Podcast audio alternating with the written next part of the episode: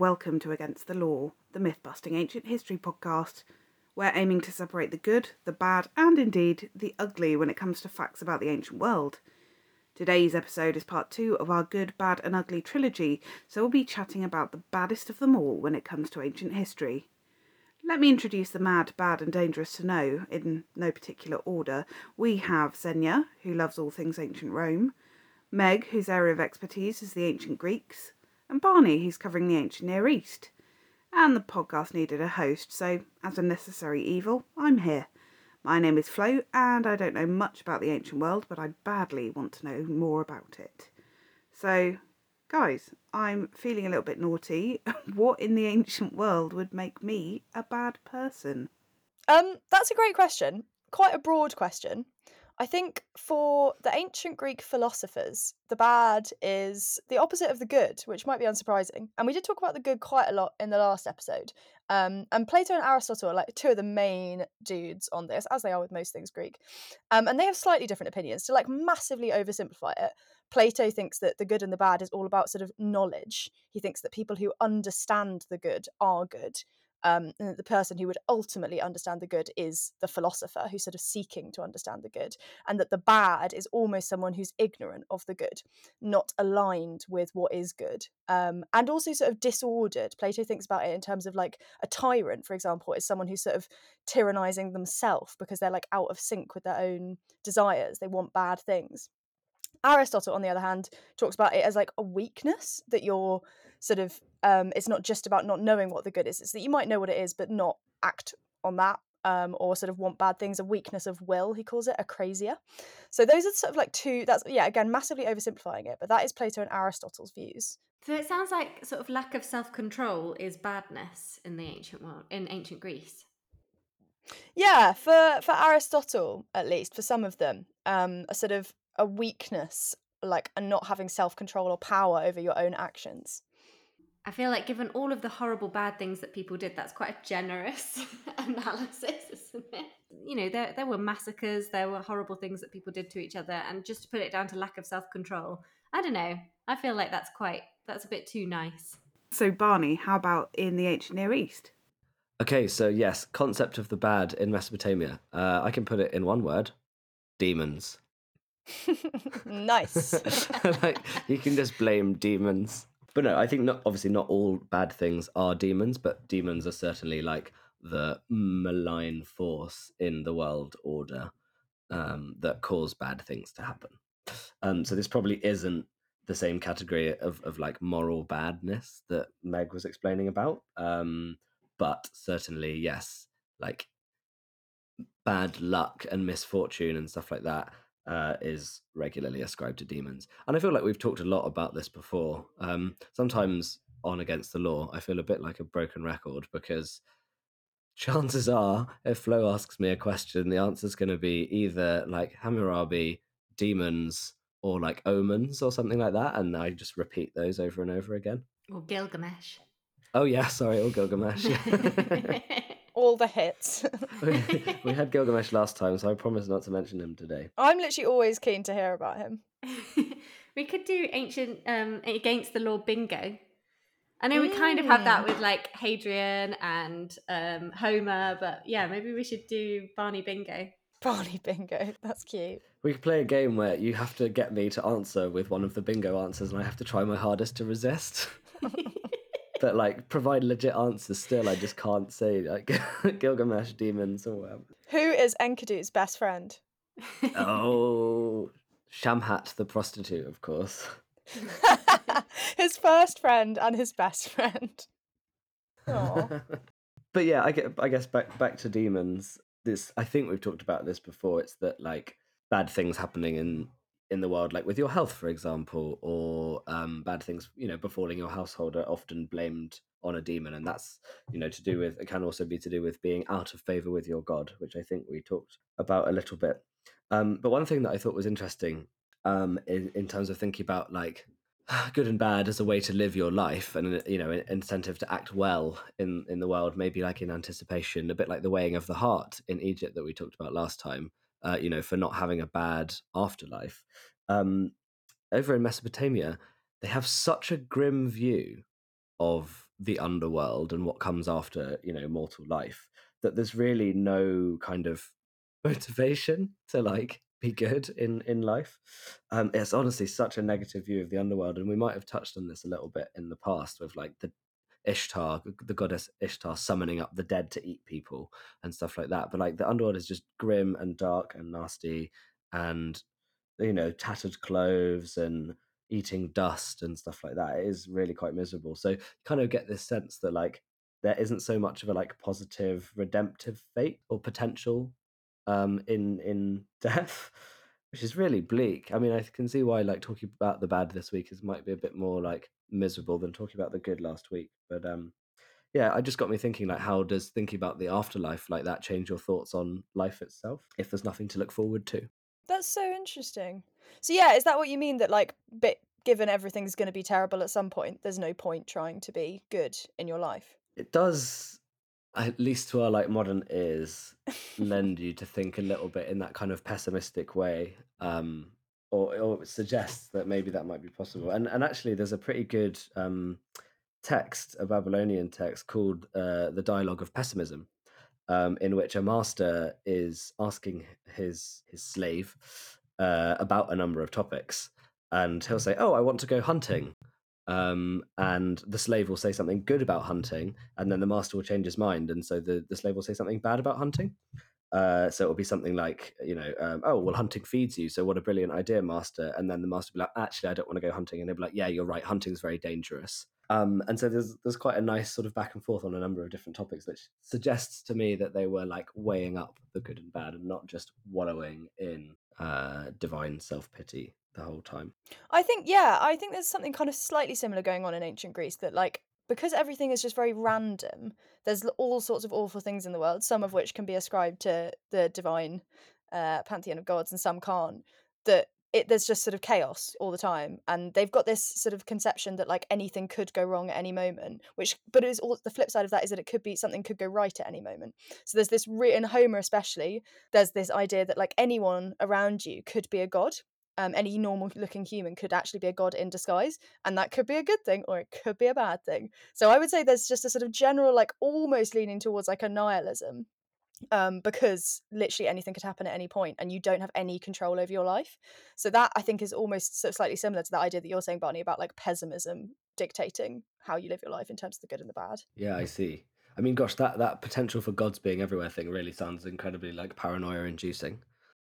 Yeah, I mean, I think they were terrified of it, but it also could be a good thing. It's a kind of you wake up in the morning being like, well, could meet Zeus today. Could be awful. could be the best day of my life. I also feel like if um, if you're a woman and you met Zeus in your day, that's that's not a good thing. Oh, 100%. Yeah. But it's just that random element. Like, so, and I think you also see that in other gods. Like, Artemis is the goddess of wildlife, but also the goddess of the hunt. And Hermes is the god of um, travelers, but also the god of thieves. So it's sort of like given any any given day, you're you could be in luck, or you could be having an absolutely terrible time. And there's that it's all that real relativity there. Do you see what I mean? And it could be the same god as opposed to Barney's like demons are clearly evil, whereas the Greek gods they could be good, they could be bad. Yeah. Yeah, exactly. If they get out of bed on the wrong side, you are having the worst day of your life. so I used to be really paranoid about genuinely getting out of bed on the wrong side. because of that phrase. I used to be like, oh no, oh no, I rolled out the other side. Everything's going to be awful today. That's really sweet.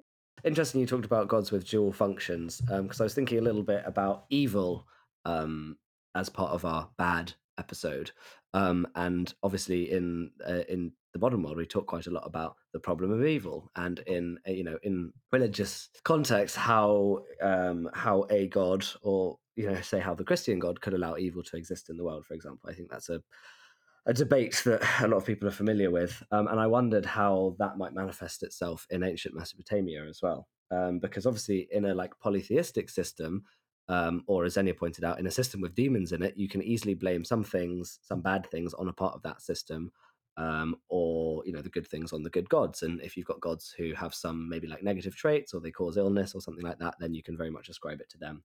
And there's room for like capriciousness in there as well, right? Um, so even if a good god um, maybe you know does something bad from time to time. That's still sort of the will of the gods. Um, but I wondered if this would change as you kind of approach having like a single supreme deity, um, which kind of happens in Mesopotamia as well. Actually, yeah, the systems always remain kind of polytheistic with lots of different gods. Um, but both Assyria and Babylonia, much later in their history, begin to have just one main god, um, which is Ashur for Assyria and Marduk for Babylon. And as a result, you get this really interesting text um, called Ludlul Bel Nemeqi, um, in which a pious man kind of muses on the fact that Marduk has allowed him to get ill. Um, and he can't sort of bring himself to criticize the chief god of his of his culture, um, but he can't explain why he's allowed to suffer as well. It's also called the poem of the righteous sufferer. Oh wow! So it's like the problem of evil. Yeah, Very cool. That's so interesting. So now I've heard a lot about what is bad um, theistically. I'm using a big fancy word because I feel like it. Um, what might I expect as bad in ancient Rome, Xenia? Well, the funny thing about ancient Rome is that the idea of what is bad tends to change quite a lot. so, uh, and so they're all, always quite flexible with um, who and what they regard as bad. And by that, I mean, like, imagine you're um, fighting in, let's say, Gaul, and there's this terrible barbarian enemy, and you have to subdue them, and you have to, like, massacre all the women and children, which is what they did quite a lot of the time, unfortunately. Um, and then Gaul is conquered, not only conquered, but it's like part of the empire now, and we're all friends. And now your best mate is from Gaul, um, and now you're like importing a whole load of really nice pottery from Gaul. Um, and now, like, someone's become uh, a Roman citizen who's from Gaul, so they're definitely part of the club. So that's what I mean about the idea of bad changing. You know, suddenly the enemy becomes your friend um, practically overnight. And then this happens quite a lot in Roman politics as well, especially during the late Republic. So the sort of um, transition, the, the end of the first century BC, the transition between Rome as a republic to Rome as like an imperial structure. Um, take the case of Marcus Licinius Crassus, who we've talked about a few times. So he was sort of number one most wanted for a while. He was proscribed. Um, so he's literally on a death list and he had to hide. And then a few years later, he becomes not only like the richest man in all of Rome, but he also becomes one of the most powerful men in Rome. He becomes part of the triumvirate, um, the three men in in power. It kind of sounds a bit like a teenage friendship group with all the lovers to enemies to lovers again, like storylines. The drama. High drama. No wonder Shakespeare loved this material. it's it's ripe for the picking in terms of uh, rags to riches stories and and all sorts of drama. I love it.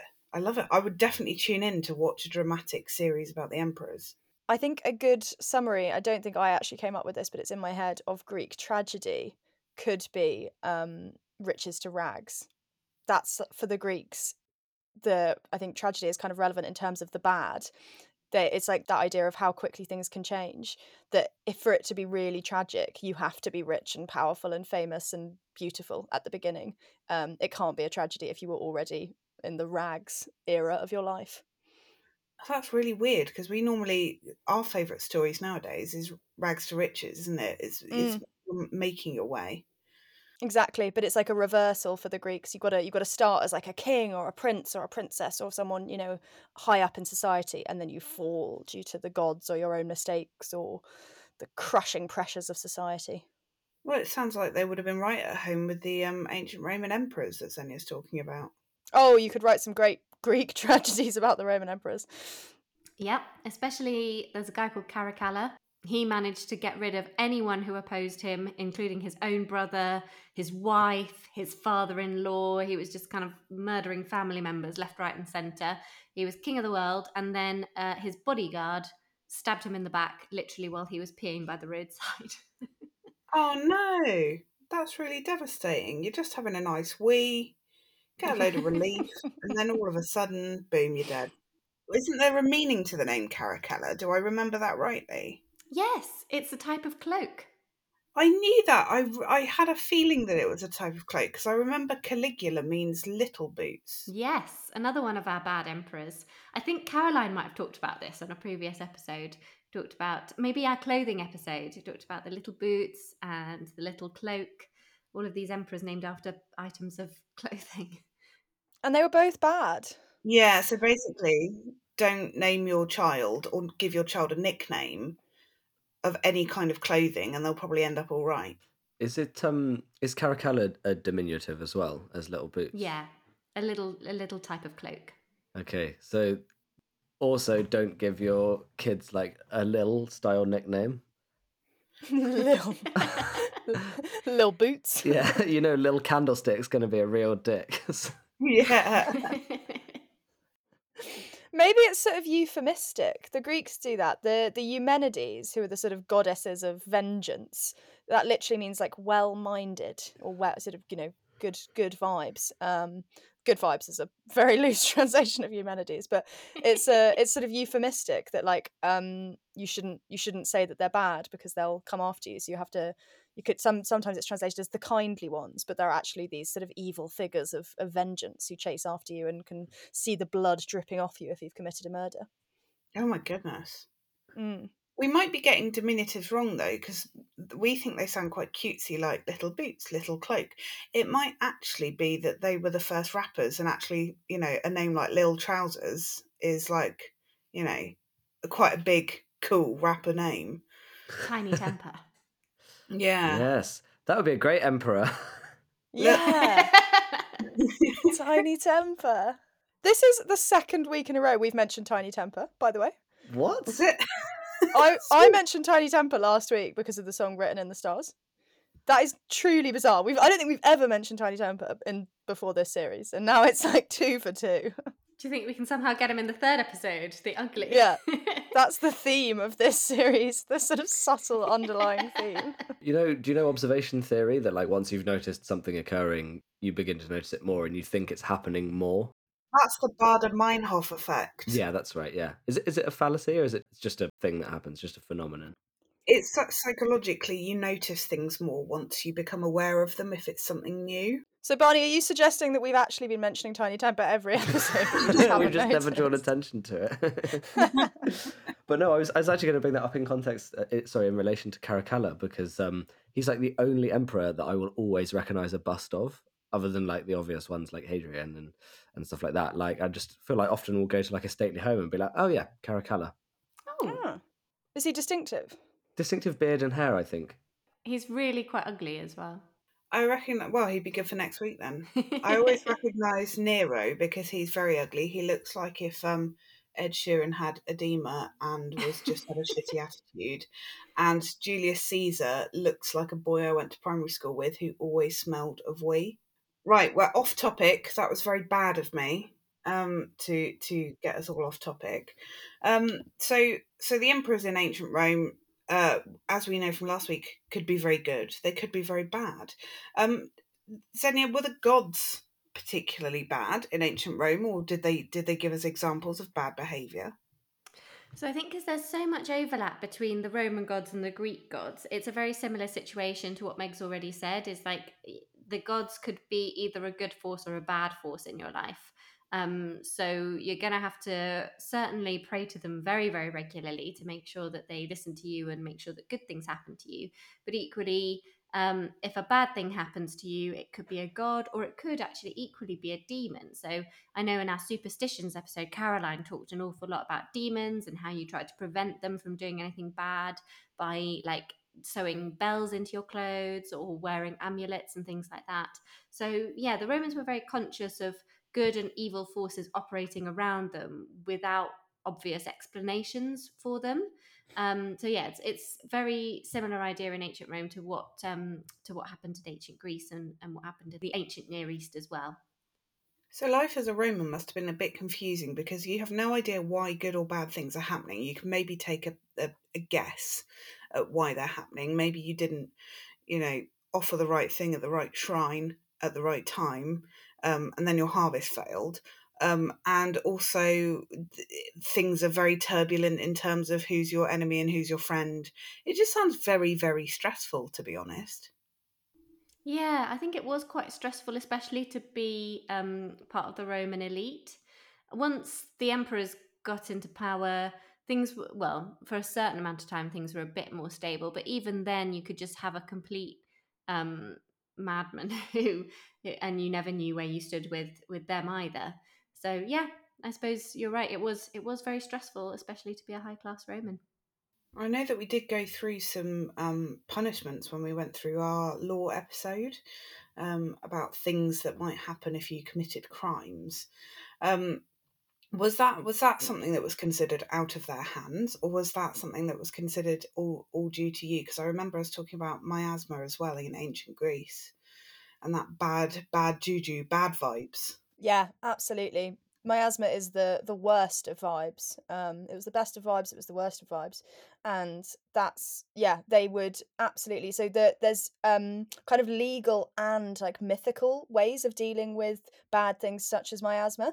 So they had all the legal systems are set up to avoid miasma. So do you remember we talked about how um if you basically if you commit a crime like a murder and then commit another crime, like specifically a murder, you have to do your trial on a boat um, so that you don't set your sort of polluted body on the soil of Athens. So the legal system is set up to avoid bad miasma, but also there's all these mythical systems. So I mentioned the Eumenides earlier, um, and Orestes, who's a, a sort of famous uh, mythical Greek guy. Uh, he kills his mother, Clytemnestra. Won't get into why because it's a very long story. Um, but he kills his mother and then is haunted by the Eumenides for committing that murder. And then, actually, it's really interesting. At the end of that play, they sort of have a, a trial where the Eumenides are sort of the prosecutors um, and Apollo is defending him.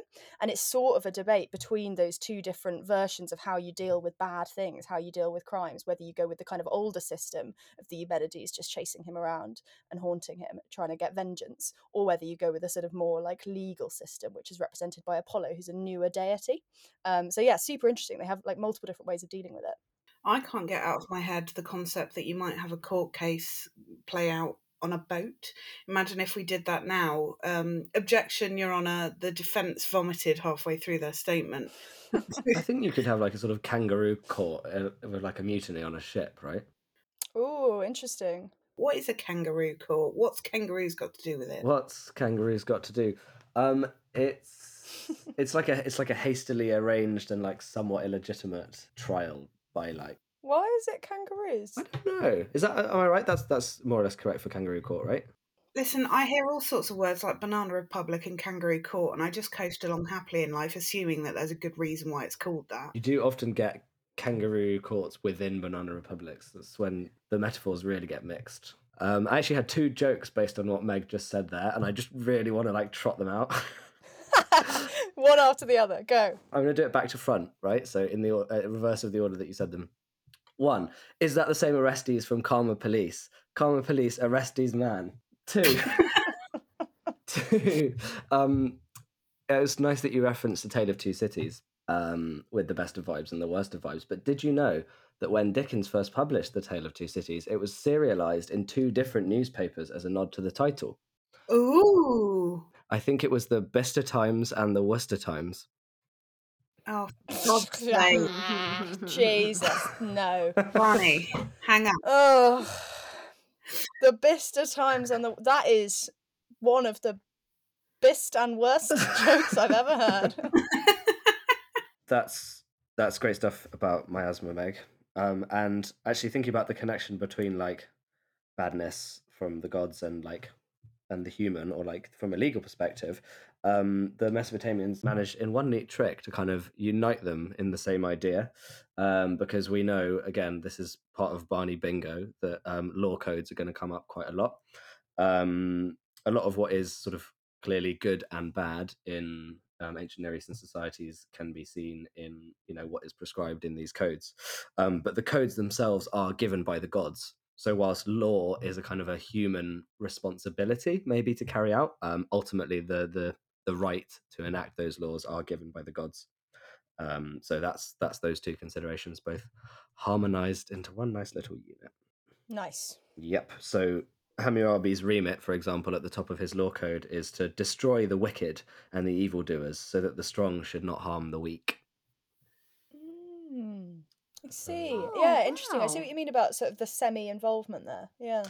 Yeah, and very yeah, and absolutely. And there's there's a sort of pictorial representation at the top of his famous law stela, uh, big black piece of rock, um, in which he is receiving um, the sort of symbols of law from the sun god Shamash, uh, who is the the lawgiver. Um, so connected, I guess, somewhat somehow, coincidentally or not, same as Apollo, right? Yeah, the sun. I like the idea of the strong not harming the weak. It's like the first ever anti-bullying campaign. Yeah. And but, but then, funnily enough, you read through the laws and you realise that you know the the the their favoured form of retribution is this eye for an eye style of punishment, right? We've definitely talked about this before. It's called the lex talionis, um, and yeah, so like if you put out someone's eye, your eye is going to get put out, um, which does have a kind of not bullying vibe, but it's a strong kind of retribution feeling.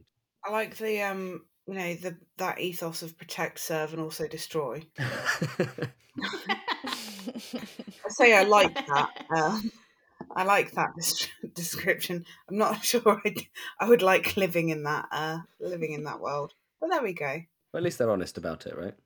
Absolutely. Well, suppose also in the in the ancient Near East, well, in, in all of the ancient world, really, and actually in the modern world, um, if if we're completely honest, there's quite a lot of um, violence depicted. And Barney, I know that you've got some um, some violent retribution, violent acts, um, violent act facts from the ancient Near East, haven't you? Yeah, this is an interesting consideration. Um, it's not so much uh, looking at the internal logic of what is bad or evil um, in these ancient cultures, but looking at um, how what they hold uh, to be those things might be different from what we have today. Um, and you know, today we have stuff like the Universal Declaration of Human Rights, uh, which kind of define across the nations of the world um, things that are held to be good for all, for example. Um, didn't have that back in the day. And in ancient Assyria, a famously bloodthirsty imperial state, uh, they depicted an intense amount of very, very horrific violence, right? Um, and Geneva Conventions had nothing on them. They tortured their prisoners. Uh, they flayed captives of war. They beheaded people. They cut limbs off. Um, impaled people and left them outside of cities, like really horrible stuff. And everything that I've just listed is kind of like abhorrent to modern sensibilities, right? Uh, not only is killing generally held to be a bad thing, uh, but stuff like torture is, I think, deemed by you know most of us today as like particularly evil. Um, but the Assyrians managed to justify this stuff um, because it was part of their concept of sacred war, something that they had to do to appease their god Ashur um and yeah so they kind of justify these depictions of extreme violence because they have to they have to depict them or the the kings at least have to depict them in order to keep Ashur happy and to keep this sense of order and chaos um, which he demands in balance um they're sort of subjugating the the disordered and chaotic people outside of the Assyrian empire So, so essentially, they've got a free pass because they're they say, "Well, uh, I'm appeasing the gods, so torture's legit. It's cool." Yeah, I guess I think just fundamentally it's interesting to see that idea of, of war as sacred, right? I mean, we're used to states in the modern day like somehow justifying war, right? Like, oh, the USA has invaded Iraq because Saddam Hussein might be harboring weapons of mass destruction, that sort of thing. That's a that's a justification for the invasion. But like the fact that it was divine to wage such violent war um, to the Assyrians is like very unfamiliar in the West, at least today. Um, I might start using it in my own interpersonal arguments, though. Um, you know, like, can you, take the bins out? I did it last week. Okay, well, I'm going to start an argument with you, a divine argument. Probably won't involve as much flaying. Um, Just a little bit. just a tiny bit of flake, just because, if anything, it would lead to more cleanup and more bins to take out. So, True. Yeah, smart. So in my mission to be divinely sponsored in my rage, um, are there any are there any more gods that that you guys can uh, tell me about that might be uh, um, someone I can be bad in the name of? Flo, I've got the perfect one for you. She would absolutely tell you to not take the bins out. I'm ready. Um, and her name is Kakia. yep. yeah. Uh, her name's Kakia, and that comes from the word kakos, which means bad. I think, as we discussed in the last episode, um, the opposite of sort of kalos or, or beautiful. Um, and I actually hadn't come across her before. There's only about two sources that refer to her, but she sounds like a total icon. So her role is a sort of she's almost like the snake in the Bible. She's tempting um, Heracles or Hercules, as the Romans called him, um, and she's trying to get him to pursue a life of leisure and then arete who's the sort of the divine representation of the good for the greeks is trying to stop her and be like no no no you need to do good work and great things. And kakia's like nah you can just chill out. You should definitely just chill out. Um, and i'm just going to read this is a really old fashioned translation so i'm sorry i didn't have time to, to sort of properly look at the greek but i think you can get the gist. So there appeared two women of great stature making towards him making towards heracles the one was fair to see and of high bearing, and her limbs were adorned with purity, her eyes with modesty. Sober was her figure, and her robe was white. The other was plump and soft, with high feeding. Her face was made up to heighten its natural white and pink, her figure to exaggerate her height. Open eyed was she, and dressed so as to disclose all her charms. Ay, ay, ay. Now she eyed herself, anon looked whether any noticed her, and often stole a glance at her own shadow. So she's wearing makeup and revealing clothes, and she's looking at herself and being like, "Hello," um, and she's the personification of evil. She's literally thriving, and I just love her. And the later, a later writer specifies that she's wearing golden slippers, whereas boring old Arete is dressed plainly and isn't wearing any shoes. So that's Kakia. She's great. It's kind of a bummer that they look at her and go, "Wow, this woman's legit the worst." When actually, yeah, kind of like feeling herself. I know. I think it's so interesting. It's such a familiar, in a, in a really horrible way, it's such a familiar distinction, isn't it? A kind of a woman dressed really modestly. She's thin. Um, she's not sort of trying to reveal, you know, her own charms, as this translator has presumably euphemistically translated, like body. Um, whereas Kakia sort of she specifies that she's plump and she's wearing makeup and she's she's wearing revealing clothing. But isn't that such a an awfully familiar sort of dichotomy of of good and bad women, right? Um, so very bleak, but also I think she sounds great and I love her. And also the fact that she's just being like, you should just pursue a life of leisure, just chill out, don't do any work. That's my kind of gal. But if you're my boss, then it's not. Absolutely. I think I've got the worst combo because I'm plump but I dress plainly. So maybe I need to sort of elevate myself and, and get a little shrine to Kakia going. Get some golden slippers. Get some golden slippers, be revered, um, and also feared. For sure. Absolutely. Okay, well I'm gonna I'm gonna take on this um this girl bossing um ethic into my uh, into my future life. I think I took a lot from the good episode, but I think I can take some from the bad episode as well. So to wrap up this episode, I think I'm going to ask everybody um, the the worst thing that they learned about. What's the worst thing, the baddest thing that they learned about in today's episode?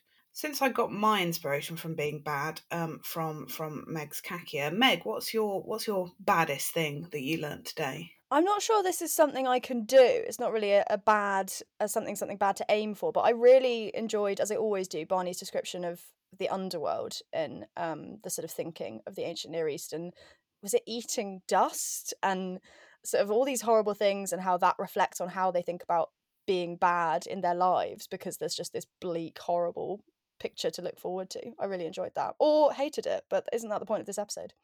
Absolutely. I mean, that is particularly bad. So, Barney, I'm going to go over to you for your baddest thing.